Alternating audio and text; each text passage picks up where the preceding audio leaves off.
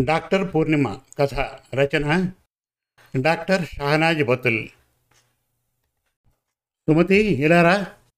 తన మనవరాలిని పిలిచింది డాక్టర్ పూర్ణిమ. పలక్కుండా లోపలికి వెళ్ళిపోతుంది సుమతి.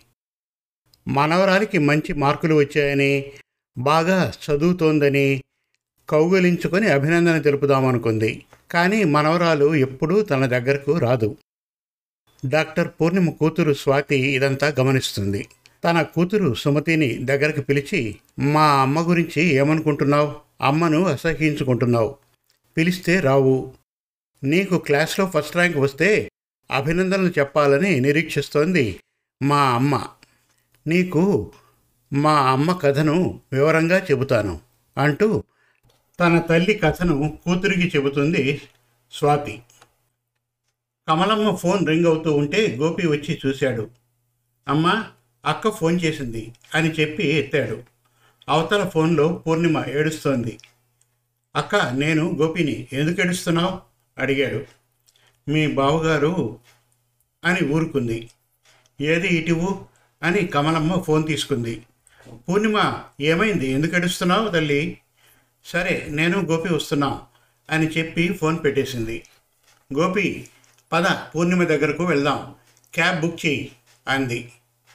గోపి బాబు బంటిని చూసుకోమని పనిమనిషికి చెప్పి కమలమ్మ గోపి పూర్ణిమ ఇంటికి బయలుదేరారు. వాళ్ళ కారు ఉంది కానీ కమలమ్మ భర్త ఆఫీస్కి వెళ్ళారు. కమలమ్మకు ఇద్దరు పిల్లలు పూర్ణిమ గోపి. కమలమ్మ భర్త సుధీర్ బ్యాంక్లో ఉద్యోగం చేస్తున్నారు. పూర్ణిమ డాక్టర్ అల్లుడు కిరణ్ కూడా డాక్టరే. గోపి ఇంజనీర్ గోపి భార్య జయ కూడా ఇంజనీర్. పూర్ణిమకి ఇద్దరు కూతుళ్ళు. ఆరవ తరగతి నాలుగవ తరగతి చదువుతున్నారు. గోపికి ఇద్దరు పిల్లలు. యూకేజీలో పాప బాబుకి రెండు సంవత్సరాలు. కమలమ్మ ఇంటికి కొద్ది దూరంలోనే కూతురు పూర్ణిమ ఇల్లు ఉంది. తను రావడం కానీ వీళ్ళు వెళ్ళడం కానీ జరుగుతూ ఉంటుంది. ఎప్పుడైనా కమలమ్మ ఏదైనా వండినా కూతురి ఇంటికి పంపిస్తూ ఉంటుంది. కొన్ని రోజుల క్రితమే అల్లుడికి కిడ్నీ ఆపరేషన్ అయింది. బాగా అయింది సక్సెస్ అన్నది కోలుకున్నారు అని కూడా చెప్పింది. ఇప్పుడు ఏదో జరిగింది.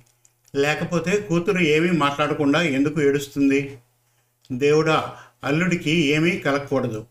కూతురు పసుపు కుంకుమలు కాపాడు అంటూ దేవుణ్ణి ప్రార్థించింది. పూర్ణిమ గైనకాలజిస్ట్ కిరణ్ పెడియాట్రిస్ట్ పూర్ణిమ ఉస్మానియా ఆసుపత్రిలో చేస్తోంది. కిరణ్ ప్రైవేట్ ఆసుపత్రిలో చేస్తున్నాడు. పూర్ణిమ ఇంటి దగ్గర దిగి ఇంట్లోకి వెళ్ళారు. కిరణ్ మంచం మీద అచేతనంగా పడి ఉన్నాడు. మంచం పక్కనే క్రింద కూర్చొని అయోమయంగా చూస్తోంది పూర్ణిమ. గోపి కిరణ్ నాడి పట్టుకొని చూశాడు. అమ్మా నాడి దొరకడం లేదు అన్నాడు. పూర్ణిమని పిలిచినా జవాబు లేదు. గోపి వాళ్ళ కుటుంబ డాక్టర్ పూర్ణిమ క్లాస్మేట్ అయిన డాక్టర్ శ్రేయకి పూర్ణిమ మొబైల్ నుండి కాల్ చేశాడు. మీరేమీ బాధపడకండి. నేను ఇప్పుడే బయలుదేరి వస్తాను అందామె. పూర్ణిమతో ఎండి చదివిన ఐదుగురిలో కొంతమంది హైదరాబాద్లోనే ఉన్నారు. వాళ్ళు చాలా స్నేహంగా ఉంటారు. మొబైల్లో సమయం దొరికినప్పుడు మాట్లాడుకుంటూ ఉంటారు. అప్పుడప్పుడు కలిసి పిక్నిక్కి వెళ్తూ ఉంటారు. ఒకళ్ళకి ఆరోగ్య సమస్య వస్తే మరొకరు చికిత్స ఉచితంగా చేస్తూ ఉంటారు. ఐదుగురిలో ఇద్దరు గవర్నమెంట్ ఆసుపత్రిలో ఉంటే ముగ్గురు ప్రైవేట్ ఆసుపత్రుల్లో చేస్తున్నారు. ఆ ఐదుగురిలో ఒకరు డాక్టర్ స్నేహ. కాసేపట్లో స్నేహ వచ్చింది. డాక్టర్ మా బావగారి నాడి అందడం లేదు. అక్క మాట్లాడడం లేదు. నాకేదో భయంగా ఉంది. చూడండి అన్నాడు గోపి. స్నేహ చూసి చెప్పిన విషయం. కిరణ్ చనిపోయాడు. పూర్ణిమ కోమాలోకి వెళ్ళింది. వెంటనే గోపి తండ్రికి భార్య సుధకి తెలిపాడు. కమలమ్మ కన్నీరు మున్నీరుగా ఏడుస్తోంది. గోపికి కళ్ళల్లో నీళ్ళు వస్తున్నాయి. పూర్ణిమ డ్రైవర్ రాము వచ్చాడు. పూర్ణిమ అంతకు ముందు ఫోన్ చేసి పిలిచిందట. శవాన్ని మంచం మీద నుండి కిందకు దింపారు. సుధీర్ జయ కూడా వచ్చారు. పూర్ణిమ స్పృహలో లేదు కాబట్టి తనని లోపల మంచం మీద పడుకోబెట్టారు. పిల్లలు సాయంత్రం పాఠశాల నుండి వస్తారు. వాళ్ళు వచ్చే లోపల దహన సంస్కారాలు చేయాలనుకున్నారు. రాము గోపీలు కలిసి దహన సంస్కారాలు చూసుకున్నారు. దహన సంస్కారాలు పూర్తయ్యాక పూర్ణిమను తీసుకొని ఇంటికి వచ్చారు. సాయంత్రం పూర్ణిమ కూతుళ్ళు స్వాతి శ్వేతాలను గోపి వెళ్ళి ఇంటికి తీసుకువచ్చాడు. కారులోనే పిల్లలు అమ్మా నాన్నల గురించి అడిగారు. వాళ్ళకు ఏం జవాబు చెప్పాలి? తండ్రి చనిపోయాడు. తల్లి కోమాలోకి వెళ్ళింది. ఆ పిల్లలు తట్టుకోగలరా? కూతురు డాక్టర్ అయి ఉండి కూడా రక్షించుకోలేకపోయింది.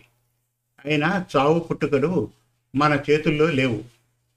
పిల్లలకు చనిపోవడం అంటే ఏమిటో తెలుసా? తెలియదో. పిల్లల మీద ఎటువంటి ప్రభావం చూపుతుందో. దేవుడా నా కూతురికి ఇటువంటి కష్టం ఇచ్చావేమిటయ్యా? కమలమ్మ ఆలోచిస్తోంది. అమ్మమ్మ అమ్మ ఏది? అడిగారు పిల్లలు. మీ అమ్మ నిద్రపోతోంది. డిస్టర్బ్ చేయకండి. వెళ్ళి ఆడుకోండి అని చెప్పి పంపింది కమలమ్మ. స్నేహకి ఫోన్ చేసింది. హలో చెప్పండి ఆంటీ. పూర్ణిమ ఎలా ఉంది? అడిగింది స్నేహ. నిద్రపోతోంది. తనకు నయమవుతుందా? కోమాలోంచి బయటకు వస్తుందా? నా మనవరాళ్ళు పాఠశాల నుండి ఇంటికి తిరిగి వచ్చారు.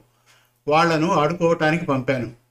వాళ్ళ ముందు నేను ఎమోషనల్ అవుతానేమోనని భయంగా ఉంది. పూర్ణిమ ముందు పెళ్ళి చేసుకోను అన్నది. డాక్టర్ కిరణ్ పూర్ణిమను ఎవరింట్లోనో చూశాడట. మా ఇంటికి వచ్చి మీ అమ్మాయిని పెళ్ళి చేసుకుంటాను అని డైరెక్ట్గా అడిగాడు. పూర్ణిమలో ఏం నచ్చింది అని ఆయన అడిగారు. మంచి మనస్సు దయాద్ర హృదయం వృత్తి పట్ల అంకిత భావం ఉస్మానియా ఆసుపత్రిలో ఉన్నప్పుడు వెళ్ళి చూసి దూరం నుండి గమనించి అప్పుడు నిర్ణయానికి వచ్చాడట. మాకు నో అని చెప్పటానికి కారణం కనిపించలేదు. అతని సంస్కారం నచ్చింది. పెళ్ళి చేసేశాం. చెబుతోంది కమలమ్మ. భయపడకండి ఆంటీ ఏమీ కాదు. పూర్ణిమ లేచి నడుస్తుంది. తను పూర్తిగా కోమాలోకి వెళ్ళదు. కానీ కొంచెం సమయం పడుతుంది. పూర్ణిమ మీకు కూతురు. అయితే నాకు ప్రాణ స్నేహితురాలు నా ప్రాణాన్ని దూరం అవనివ్వను. మీరు జాగ్రత్తగా చూసుకోండి. రేపు నేను వచ్చి ఒకసారి చెక్ చేస్తాను. పిల్లల్ని మీరే జాగ్రత్తగా చూసుకోవాలి అని చెప్పి ఫోన్ పెట్టేసింది స్నేహ. అత్తయ్య ఏడుస్తూ కూర్చోకండి. వదినకి ఏమీ కాదు. స్పృహలోకి వస్తుందని డాక్టర్ చెప్పారు కదా. అన్నది కోడలు జయ పిల్లలకు ఏం చెప్పాలి?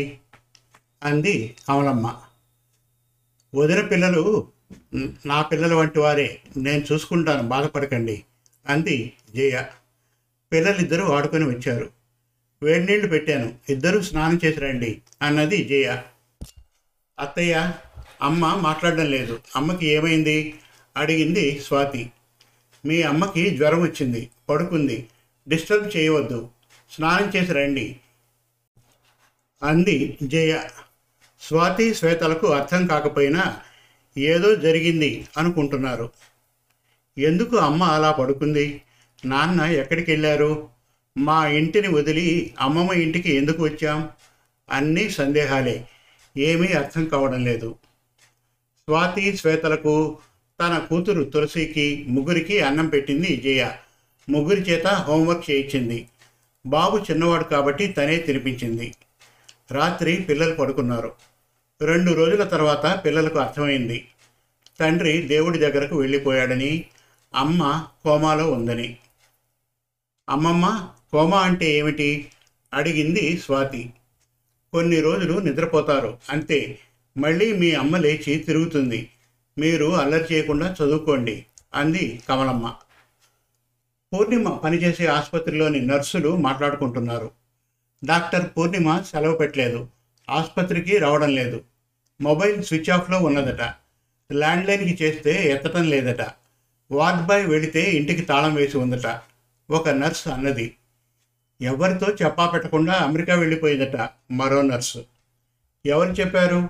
అందరూ అనుకుంటున్నారు. అందరితో బాగా మాట్లాడుతుంది. ఎప్పుడు నవ్వుతూ ఉంటుంది. అలా చెప్పకుండా వెళ్ళిందంటే నమ్మబుద్ధి కావడం లేదు.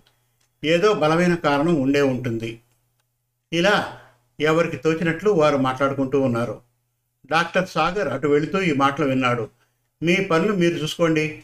ఒకళ్ళ గురించి ఎందుకో అంటూ వాళ్ళని మందలించాడు. చాలామంది అలాగే అనుకుంటున్నారు. డాక్టర్ పూర్ణిమ ఎవ్వరికీ చెప్పకుండా వెళ్ళదు. ఏదో జరిగింది అనుకున్నాడు. రెండు నెలల తర్వాత పూర్ణిమ స్పృహలోకి వచ్చింది. ఆ తర్వాత అమ్మ ఉద్యోగం చేస్తూ మమ్మల్ని పెంచింది. ప్రైవేట్ క్లినిక్ కూడా పెట్టుకుంది. మా నాన్న లేకపోయినా సాయంత్రం డ్యూటీ నుండి వచ్చి ఆరు గంటలకు క్లినిక్కి వెళ్ళేది. ఇంటికి తిరిగి వచ్చేసరికి రాత్రి పది అయ్యేది మమ్మల్ని ఏ లోటు లేకుండా పెంచింది. నేను డాక్టర్ అయ్యాను. శ్వేత ఇంజనీర్ అయింది. నాకు శ్వేతకి మంచి సంబంధాలు చూసి పెళ్ళి చేసింది. అమ్మను చులకన చేసి మాట్లాడితే నేను సహించలేను. మేమే తర్వాత అమ్మ చేత క్లినిక్ బంద్ చేయించాము. అమ్మ చాలా మంచిది. ఇప్పుడు అమ్మ ముసిలిదైంది. మీ అమ్మమ్మను అసహించుకుంటున్నావు. ఆమె ప్రేమతో పిలిస్తే వెళ్ళడం లేదు. నేను పెళ్ళి తర్వాత అమ్మను నా దగ్గరే పెట్టుకున్నాను. అమ్మమ్మకు సారీ చెప్పు అన్నది స్వాతి. పూర్ణిమ పక్క రూమ్లో ఉంది. స్వాతి చెప్పింది విన్నది. ఆమె కళ్ళ వెంట నీళ్ళు వస్తున్నాయి స్వాతి కూతురు సుమతి పదవ తరగతి చదువుతోంది. అమ్మమ్మ దగ్గరకు వచ్చి అమ్మమ్మ సారీ ఇంకెప్పుడు నిన్ను అసహించుకోను. నిన్ను బాధ పెట్టే మాటలు మాట్లాడను. నిన్ను ముసలి అని అనను అంది.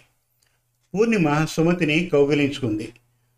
నువ్వు నన్ను సారీ అడగడం ఏమిటి? అంటూ సుమతి ముఖం మీద నుదుటి మీద ముద్దులు పెట్టింది. సుమతి తమ్ముడు సూర్య కూడా అమ్మమ్మ దగ్గరికి వచ్చాడు. ఇద్దరిని అక్కున చేర్చుకుంది డాక్టర్ పూర్ణిమ. శుభం. మరిన్ని మంచి చక్కటి తెలుగు కథల కోసం మన తెలుగు కథలు డాట్ కామ్ విజిట్ చేయండి. Thank you.